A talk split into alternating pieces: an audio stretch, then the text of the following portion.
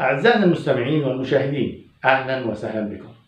أنا عامر أحمد راح أكون معكم بالأيام الجاية إن شاء الله في برنامج ريادة بودكاست والذي سوف يتم بثه على راديو ريادة.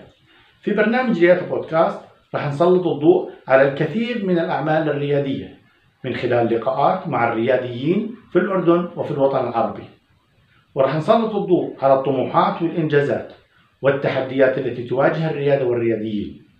هذا اللقاء لقاء أسبوعي. سيأتيكم في كل يوم أحد.